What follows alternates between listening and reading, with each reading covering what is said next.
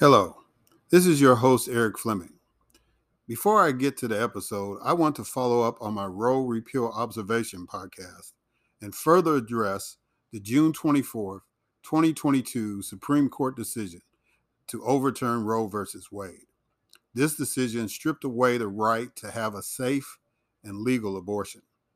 Everyone should have the freedom to decide what's best for themselves and their families, including when it comes to ending a pregnancy. This decision has dire consequences for individual health and safety and could have harsh repercussions for other landmark decisions. Restricting access to comprehensive reproductive care, including abortion, threatens the health and independence of all Americans. Learn more by visiting podvoices.help. That's podvoices.help. If you're able to support others, please consider donating to abortion funds, including the ones I mentioned in the Roe Repeal Observation podcast. I encourage you to speak up, take care, and spread the word. Thank you.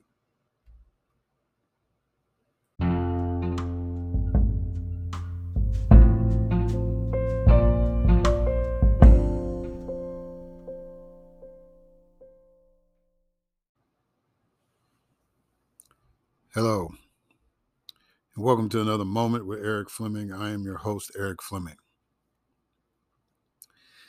Um, today, as we record this podcast, um, word has gotten out that two people who I admired growing up have gone on to the other realm. Some people say heavenly reward. Um, those two people that that we know, especially in the black community, are Nichelle Nichols and Bill Russell. The former, you may know her excuse me, maybe not by her given name, but by her character name. She was the lady who played Lieutenant Uhura in the original Star Trek show. Um, she was one of the first uh, black women to have a major role, especially in a science fiction show. Um, but in television altogether. Uh, her claim to fame on that show, of course, is not only the fact that she was, you know, a female on the bridge with Mr. Spock and Captain Kirk and all that, but um, there was one episode where Lieutenant Uhura kissed Captain Kirk. You have to remember this wasn't 2022. This was like in the 1960s. I forget what year that episode actually aired, but that was a huge deal. I mean, we were, uh, the Supreme Court hadn't even ruled on loving yet. Um, the case that legalized interracial marriage in the United States. Um, and that was provocative. And um, but you know, Nichelle Nichols was was a star. She had been a I think a Broadway star before she got this television role, and she has been forever linked to Lieutenant Uhura, regardless of what other roles she played after that. Um, and so she was one of those enduring endearing i should say and enduring but endearing figures as well in the community. Um but her favorite my favorite story that she used to tell was that there was a lot of pressure on her being that sole black actress on that show and she felt like she really didn't want to continue that role. And, you know, like most actors, He didn't want to be typecast, didn't want to be degraded. You know, a lot of things were going on. And then she happened to be in an event, and Dr. King was there. And she had mentioned to him that she was thinking about he he told her that he was a Trekkie. He was a Star Trek fan. And uh, can you imagine the man who is fighting for the rights of Black Americans during his downtime would sit down and watch science fiction? You know, I mean, it shows how human we really are, right? So he told her he was a big fan of the show and she thanked him for that. But she kind of announced to him that she was planning on leaving the show. And he told her, You can't. And she seemed kind of startled by that, but he explained. He said, It's a good show, but you're the reason why I watch the show and other African, you know, Af- other black folks, or at that time he probably used the term Negroes, watch the show as well. It is refreshing, I think he said to her, and recollecting her side of the story, it's refreshing to see one of us on that little screen. And because of that conversation, she became an icon because she stayed with the show. And the reason why they had that meeting was because she was involved in the movement. One of the things that people, when they romanticize or they uh,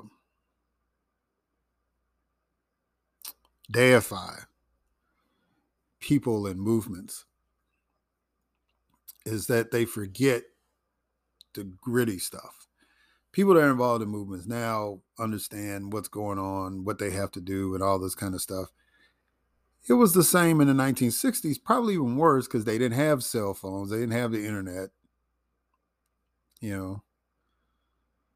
So they had to do a lot of the work physically and with paper and one of the big things that the movement had to do, which is something that people don't even talk about even with Jesus, right? But that's a whole nother conversation. They had to raise money. You know, to go to these different cities and organize these protests and make sure that money was available to bail people out and all this kind of stuff. You know, you had to raise that money to do that. And so Dr. King had a network of Hollywood stars, white and black, that financed the movement or helped finance it. And uh, Nichelle Nichols was one of those people that gave money to the movement. So put a pin on that. we also lost Bill Russell. Bill Russell was one of the they called him the winningest athlete in American sport. He won two national championships in college. People forget that. The University of San Francisco Dons, uh, which was one of the most successful basketball programs in college history, no longer exists because of a scandal that happened. And it happened after this one guy who ended up playing for the Bulls, and, and now I can't remember his name, uh, Quentin something, I think it was. Um, they discontinued the program. But, you know, Bill Cartwright played there. Uh, I don't think they won a championship with Cartwright, but they won two when Bill Russell played and he was a local kid. He grew up in Oakland, went across the, the bridge to um, play for the University of San Francisco. Then he got drafted by the Boston Celtics, and in 13 years, he won 11 championships. Two of those years, he was the coach, he was the player coach. He was the first African American coach and the first African American coach to win a championship. And he won two. But he won 11 NBA titles altogether as a player. And he also won a gold medal in 1956 when we just were sending the amateur guys over there to the Olympics. He won a gold medal.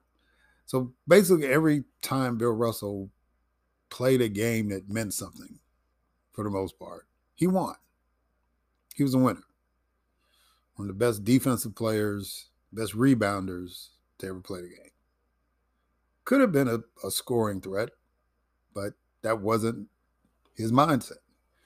People look at Dennis Rodman, right? And they, they say, well, you know, Rodman doesn't like to shoot. Well, Bill Russell was the same way. They were capable of scoring. People forget Dennis Rodman led the NCAA one season in scoring. That's how he got noticed and got picked up by Detroit, right? And when he got in the NBA, he focused on playing defense and rebounding. Well, Bill Russell did the same thing. And he was one of the best to ever do it, especially at the center position. So he was a force on the court. But what I noticed, and a lot of people when paying tribute to him today, um, is they recognizing what a force he was off the court.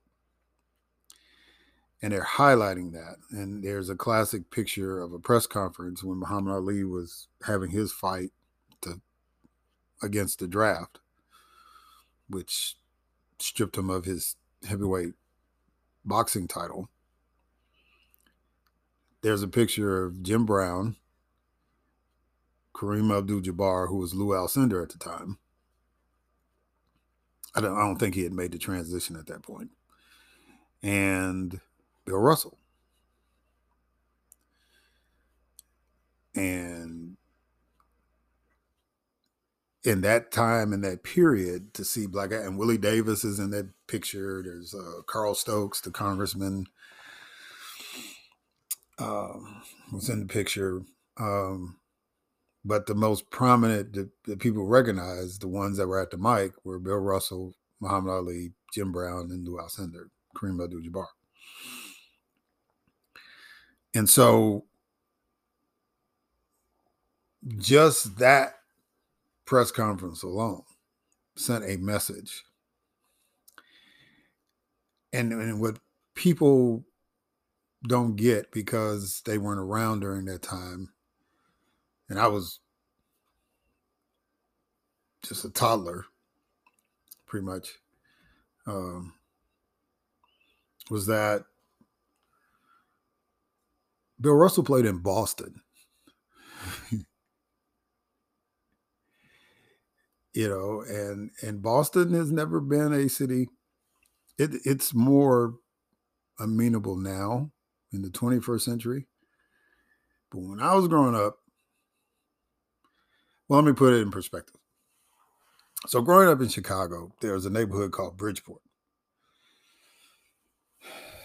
Both Mayor Daley's, the, the dad and the son, grew up there, lived there most of their lives. Um, that was the Irish section of town. That's basically right at the edge of that is where the White Sox play. That time, Comiskey Park. And Bridgeport was not a place, if you were black, that you wandered off to. You might go to a baseball game, but you didn't go further west than Comiskey Park. You went back on the Dan Ryan or you know to the train station or whatever. You went home or drove down Wentworth or whatever. You didn't go west. You didn't hang out at the pubs over there. You didn't eat at any of the taverns over there. You went home. Uh, for those who did not do that, uh, they encountered violence. and not just verbal jabbing or harassment or throwing tomatoes and all that. It was actually beatdowns. It was so bad over there in Bridgeport that um, a black mailman was assigned that route. And uh, he got beat up strictly because he was black. Didn't matter he was delivering the mail to these people. He got beat up. And so the first people that was charged with a hate crime in the state of Illinois were the people that attacked that mailman, let alone the federal charges they had to face for not only assaulting a postal worker, a postal carrier, but federal hate crimes as well, violation of civil rights law. So those young men basically grew up in prison system. But they didn't care because that was kind of the mindset of those folks. If you ever seen the movie, I suggest you to kind of get a sense of that kind of mindset, why you don't care. You need to watch this movie called Gangs in New York. Because you had the Irish and the Italians and all these other different ethnic groups fighting each other for territory in the city. Um, and so that was just kind of their mindset. They were the hooligans. They were the guys. Bridgeport was their neighborhood, and anybody that wasn't Irish Catholic got beat down. They weren't welcome. I say all that to say Boston is bigger than Bridgeport. Bridgeport is a neighborhood, Boston's a whole city, and that was kind of the mindset of that city, especially the whites that lived there, even if they weren't Irish Catholic. That was their mindset. One of my other images growing up was watching the first day of busing in the city of Boston and watching a guy, a black man who I think he was a lawyer, a nice little three piece suit on, you know, back in the day with the flare bottom pants and all that. But he was literally being hit with a flagpole across his head by some white folks who were protesting the busing of black kids into their schools. Now, from what I remember, he just happened to be walking by. Don't know if he said anything to the protesters. Don't know really if the protesters told him to walk away, but he was going to work. And so the image that went around the world was him stumbling as he has been hit by a flagpole across his face. And that was the image of Boston. Now, Bill Russell had long stopped playing by that time. But if they were doing it in the 70s, just imagine what it was like in the 60s when he was playing there.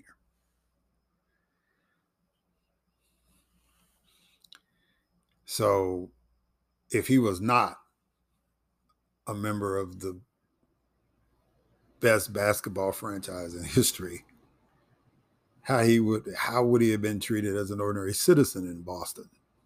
He would have hung out in Roxbury or whatever a black neighborhood was set up there. And he just been a tall black man trying to stay out of trouble. And Bill Russell had a sense of that. He was a very smart man and he took advantage of the cachet he had being a champion basketball player in Boston to fight for civil rights for black folks not only in Boston but throughout the country. He understood the symbolism of a guy playing for the Boston Celtics speaking up against discrimination. He got it and he made his presence known. And just like how Jim Brown and, and Kareem Abdul Jabbar did their things in their respective fields, you know, uh, Bill Russell was doing his thing. And so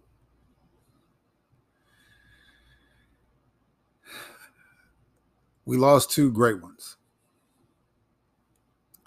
Not just for the excellence they had in their profession, but for the commitment they had to the cause. They understood what they were doing, they understood the risk, and they took it. And I don't know.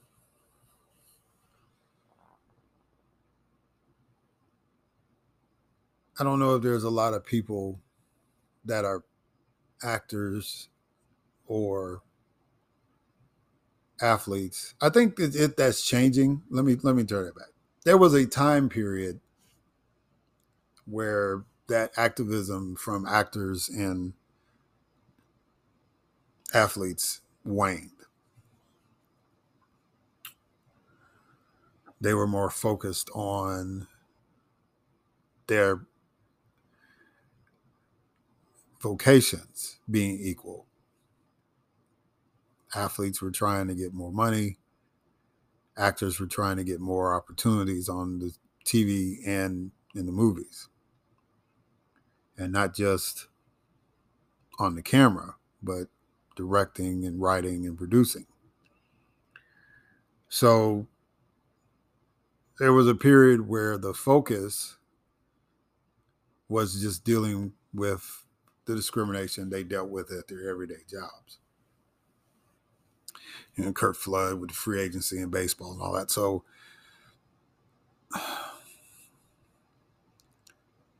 there was a period where you didn't see a lot of athletes taking positions or actors. But now, as we've gone into the 21st century, it's almost kind of part of the job description. Uh, it's not so much trying to be role models, but people taking advantage of their platforms. And uh, that's a great thing because it doesn't matter what profession you're in. If you see injustice, you should fight it. If you're a doorman in an apartment building and you see an Asian woman getting jumped by somebody, should find some way to intervene. Vocally, physically, using that cell phone you got, something. You see black folks being accosted. You see discrimination at your job. You should be vocal about that. Shouldn't be passive. Keep your head down just so you can stay employed. Because what kind of job do you want to be at where they discriminate against one person today, you don't say anything, and then tomorrow it's going to be you. Kind of world do you want to live in where you see an injustice happening and you don't do anything, but then when the injustice happens to you, you expect everybody to rally around your cause and your side. If there's any time any if there is any time where we need to be connected and live up to I am my brother's keeper. It's now.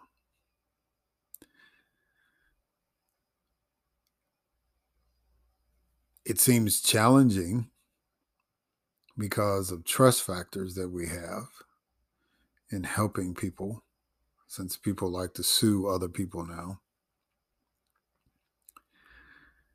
and we don't have protections as individuals as as a corporation would have legally. But screw all that. If you're in a position to help, help. If you're in a position to fight a wrong, fight it. If you can make a difference, make it.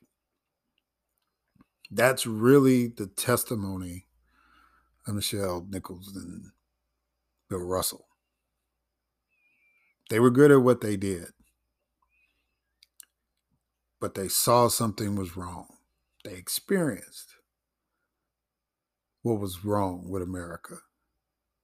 And they took a position, they took a stand, and didn't care what the repercussions would be. Because it doesn't matter how much money you have.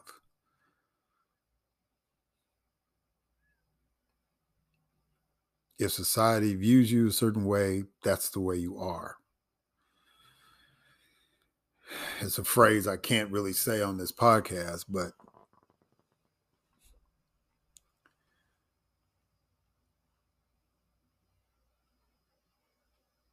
you know, it goes the the there's the N word and then there's the rich N word. What's the difference? One of them's rich, right? So that was the that was what they were dealing with more prevalently. The attitude's still out there, but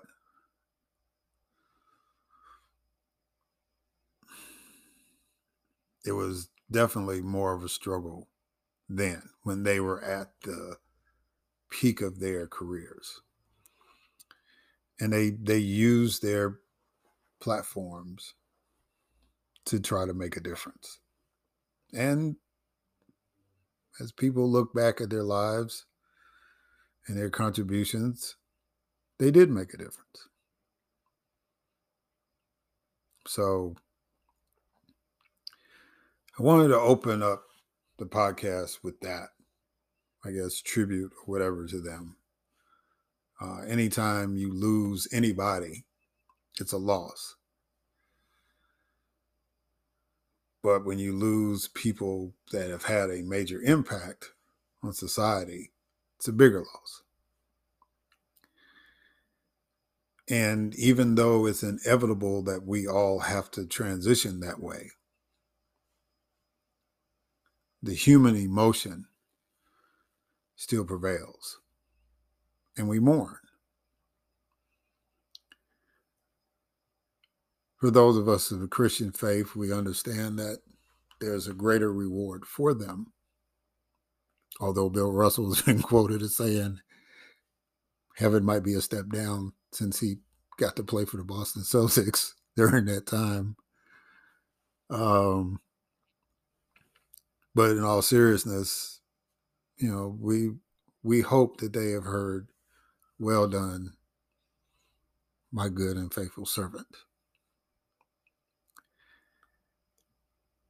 And we hope that the legacy that they left will be picked up, will continue to be picked up and embraced. Because we have to get involved. And catch y'all on the other side.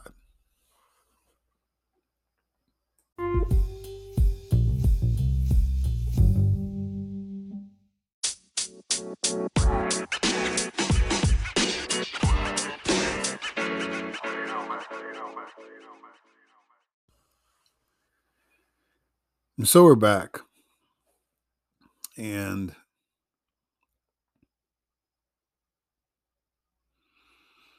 I guess the theme of this podcast is about paying tribute.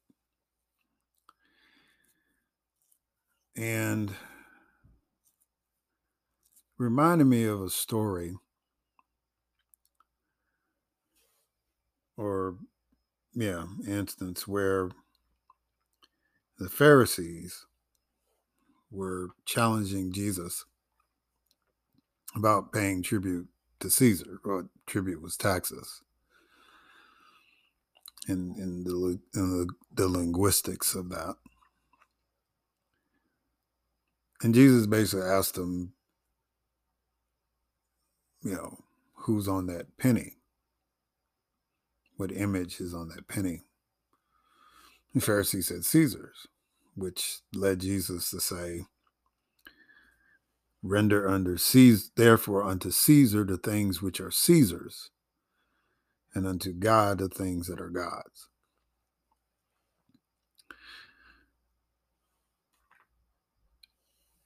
And of course, Pharisees tuck their heads and run away. But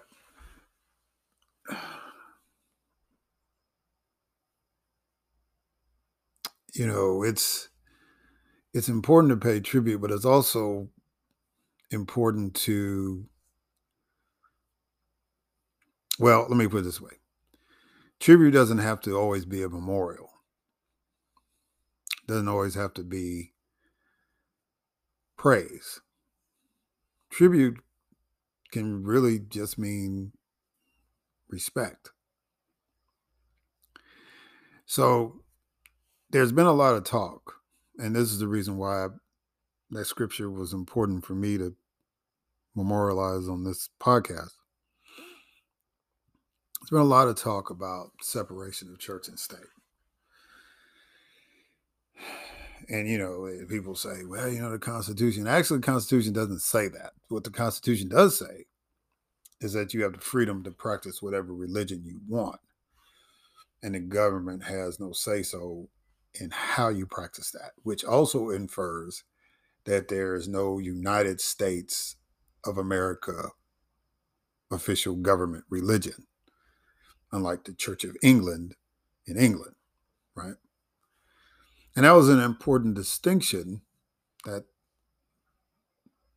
the framers of the Constitution wanted to clarify.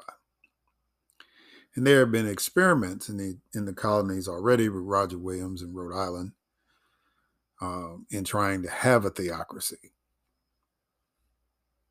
That didn't really go over well. Rhode Island is still with us. It's one of the 50 states. Rhode Island and the Providence Plantations, by the way.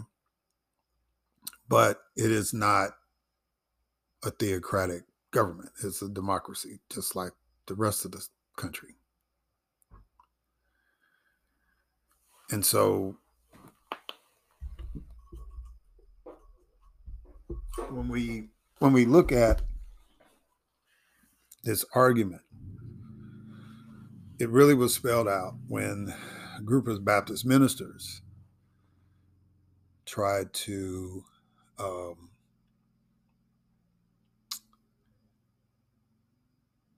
convince the president at that time, Thomas Jefferson, to take certain positions based on the Bible. And I forget the exact issue that they were trying to address, but Jefferson's in Jefferson's response to them in a letter he wrote, he actually said there is a separation of church and state. That's where we get the phrase from, that letter. His response to the ministers. And so that's been de facto the mindset of people who govern that there's the government and then there's your own personal belief. And so in the 1980s, literally almost, you know, 80 years after that letter, the politics of the United States has been shaped by ecumenical descendants of those activist Baptist ministers back in 1804 who wanted or still want America to be run as a theocracy. And whereas a lot of us who may practice the Christian faith may ascribe to a lot of the beliefs that those leaders believe in,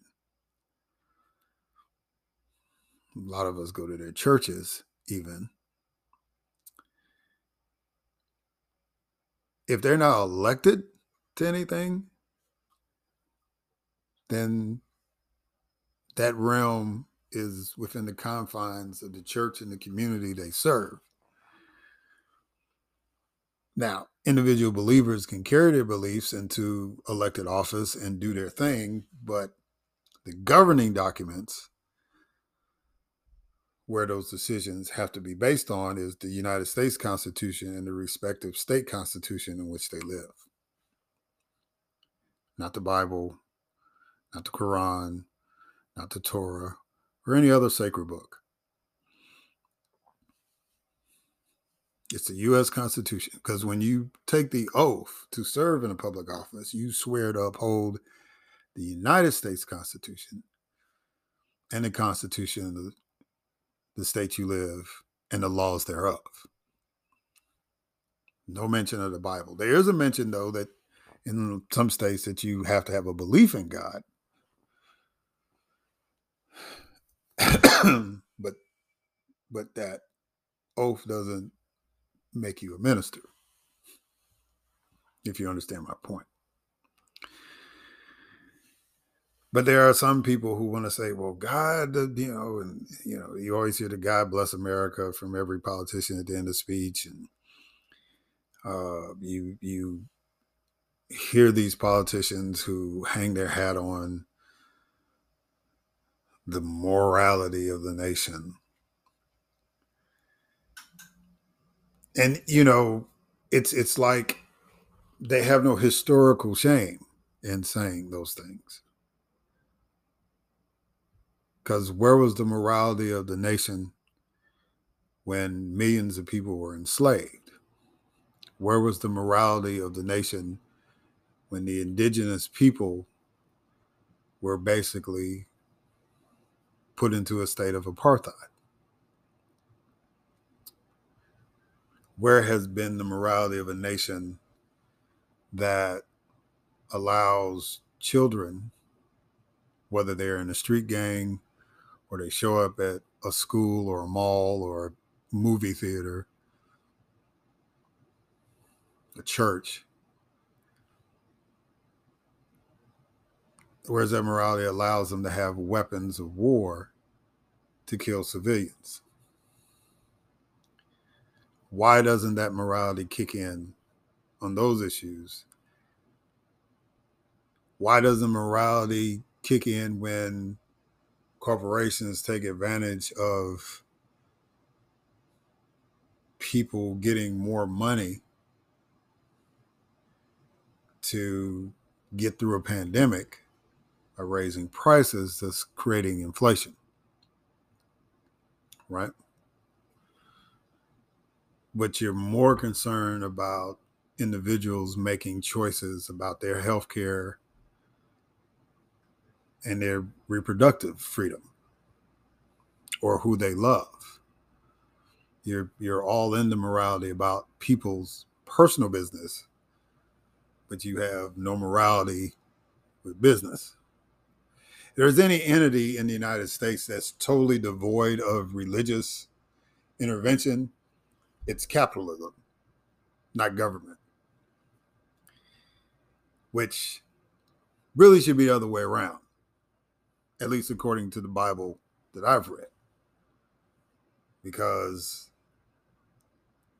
somewhere in the book, it said something about usury.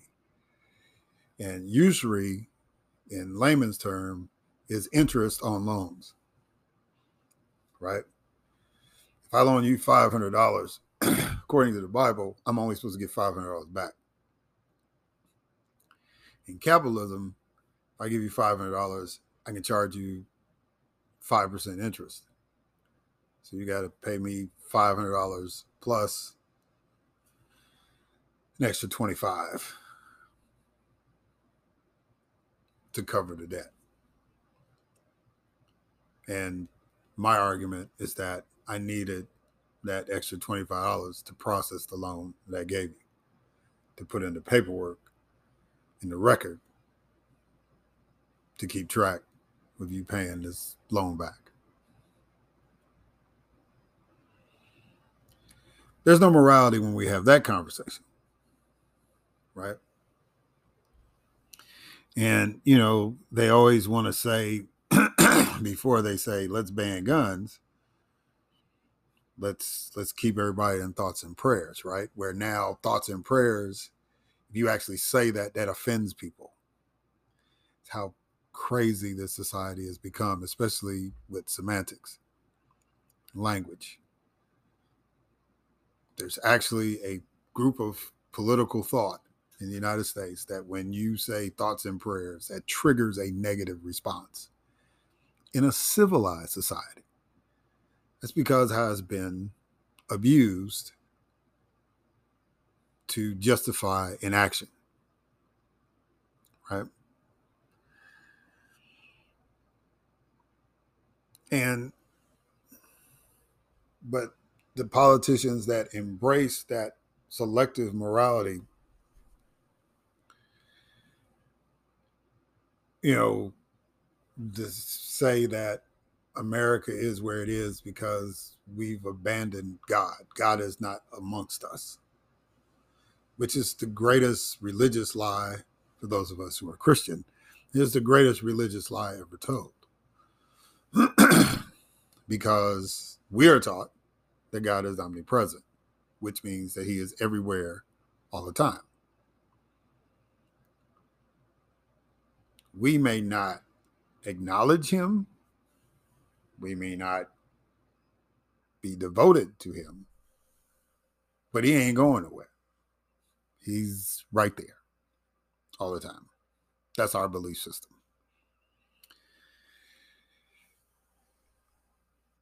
Yet, we still have public officials who are hell bent on trying to make America a theocracy. And that's, and we were set up to be totally opposite of that. Most of the people who left to establish the colonies were trying to get away from government established religion. And so the most anti American thing we can do is to try to establish a government religion, is to try to say that every decision has to be based off of this particular religious thought. People have actually campaigned against other candidates because they, in trying to espouse their Christian values, challenge people and say, oh, you believe in Sharia law, which is the theocratic version of Islam or a sect, a sect of Islam, anyway.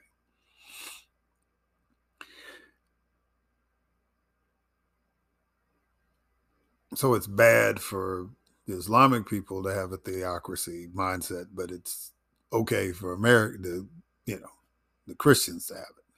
No. The whole premise of this country was to live free or die. Right?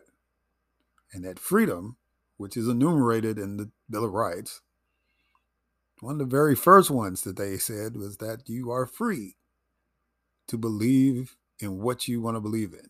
Even if you don't believe in anything, you're free to do that. They made that clear. That was like the first. Before the guns, it was freedom of speech, freedom of religion, freedom of assembly, freedom of expression. That was paramount. That was number one before we even got to the well regulated militia.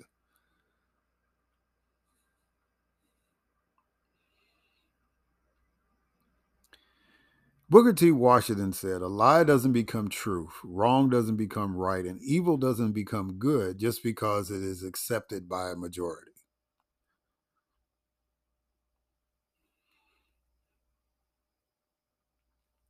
Just because a lot of people want to believe that America is truly an extension of the Council of Nice, right? Or the other ecumenical councils that were authored by Constantine, Constantinople, one of them, to to lay down the rules and and and the sanctity of worship in the Christian church.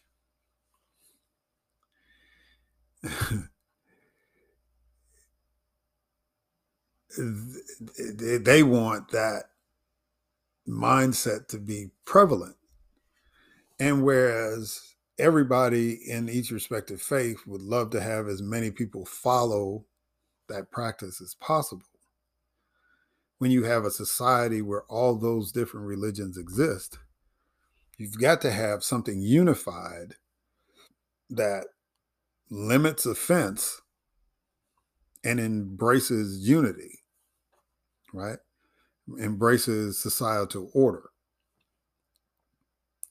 That's where the government comes in. You've heard, some people may have heard the US Capitol be labeled as the temple of the people because the concept of government is that it's supposed to embrace everybody, especially the United States government, based on the very First Amendment to the U.S. Constitution.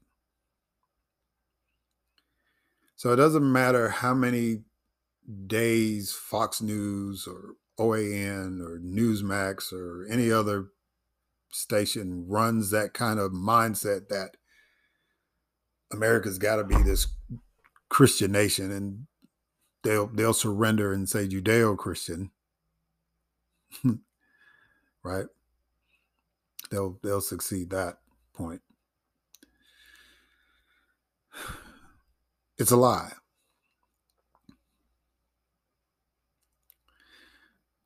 But I want to go back to where's the morality?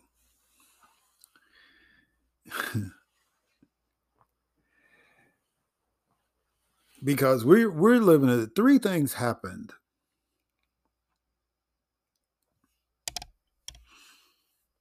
over this last week or so that makes me wonder why are we even having a conversation of morality in this country? The first one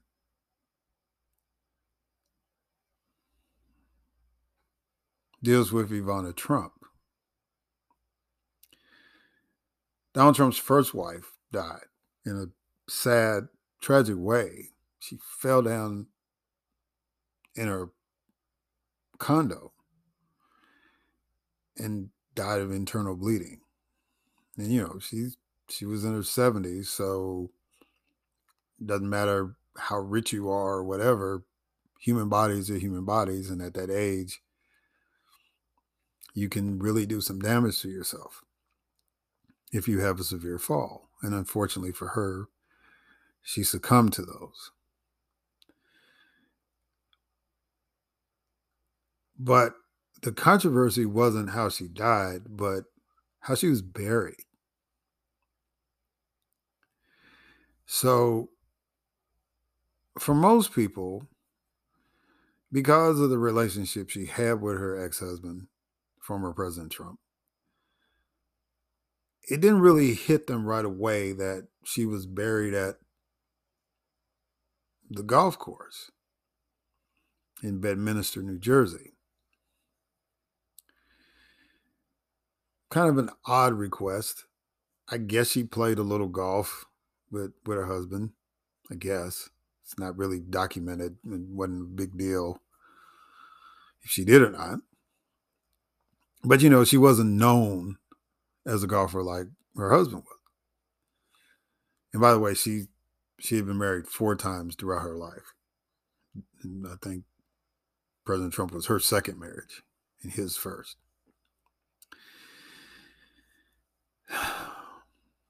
So it kind of was okay, kind of odd, but whatever until somebody does did some digging and realized something ain't right. And with with Donald Trump, that's true. Something ain't right. And what they found out was her being buried at that golf course could make that golf course tax free. Hundreds of acres, 18 holes of championship golf landscape may not ever have to pay taxes to the state of New Jersey ever again because of the law there dealing with cemetery corporations. And because there's public records that Trump tried to establish a cemetery near the golf course, Ivana's death opened up an opportunity to make that happen. And so now she's buried at the golf course, and Donald Trump make it a tax break for one of the most exclusive golf clubs in America. Where's the morality there? Right? Where's the morality when Americans who hear the concerns of, and these are golf athletes, and we understand athletes, you know, they're professionals, they want to make money. And there's this golf tournament that's sponsored by the Saudis called the the LIV that we refer to as the Live. It's Roman numeral 54, I guess. That uh, is luring these professional golfers in with basically salaries to play golf or appearance fees, however you want to label it. Guaranteed money.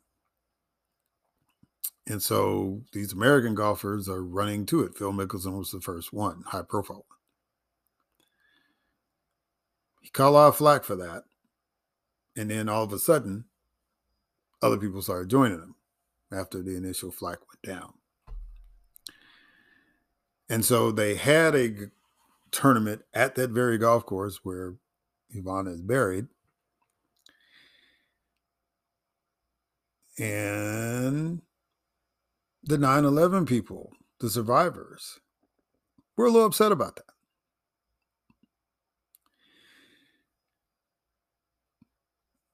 And none of the players who more likely gave money during that time that were playing at that time uh, to support and have given money to support those survivors now all of a sudden seems to have turned their back on them.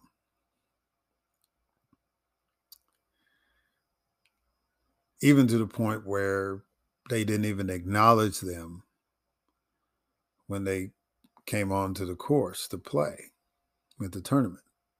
Didn't stop to shake their hands or even talk to them, explain what's going on. They just ignored them. And we know that Saudi Arabia played a role in that.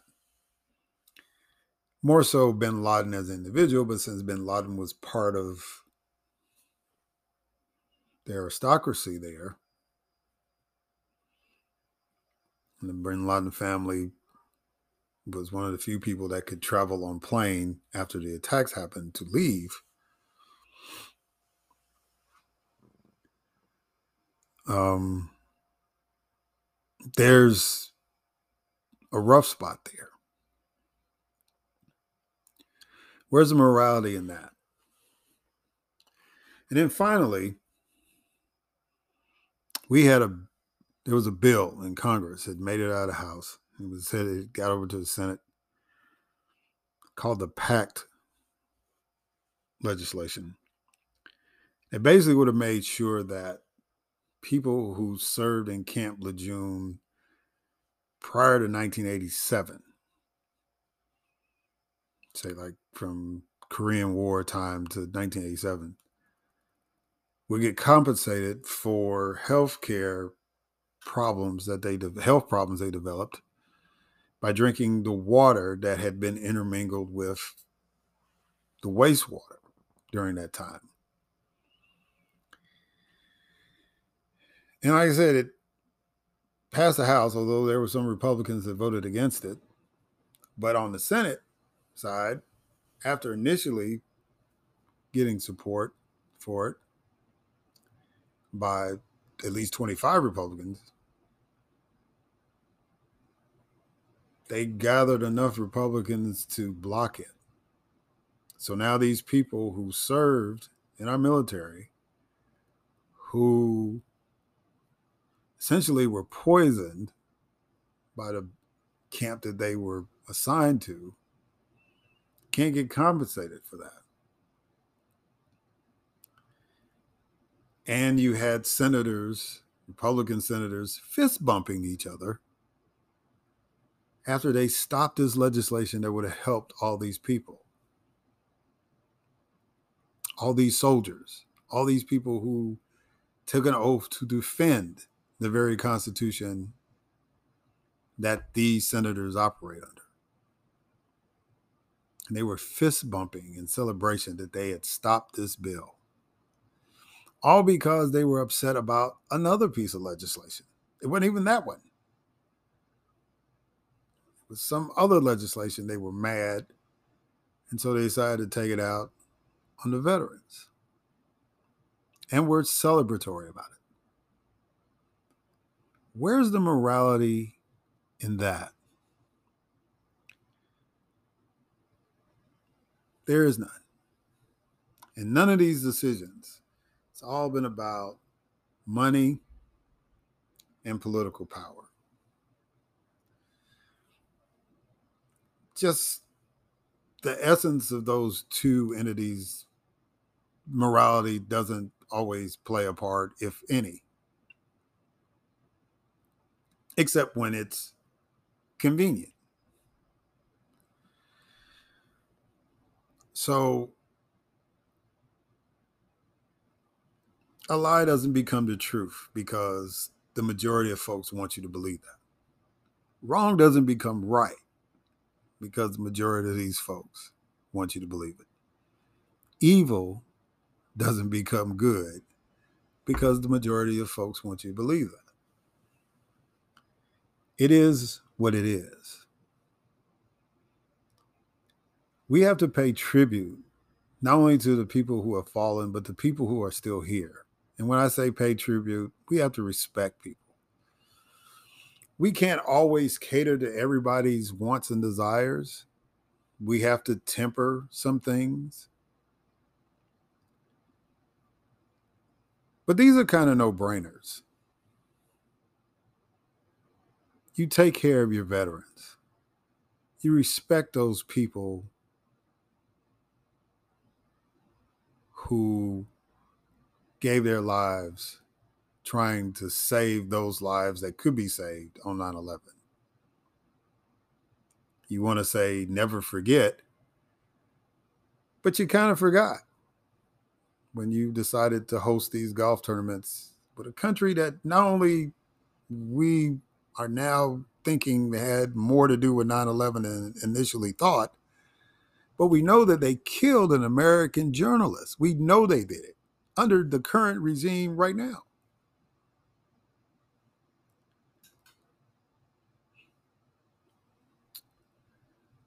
Render unto Caesar's what Caesar's. Render unto God's was God's. Separate church and state don't make morality convenient for your political experience. Until next time.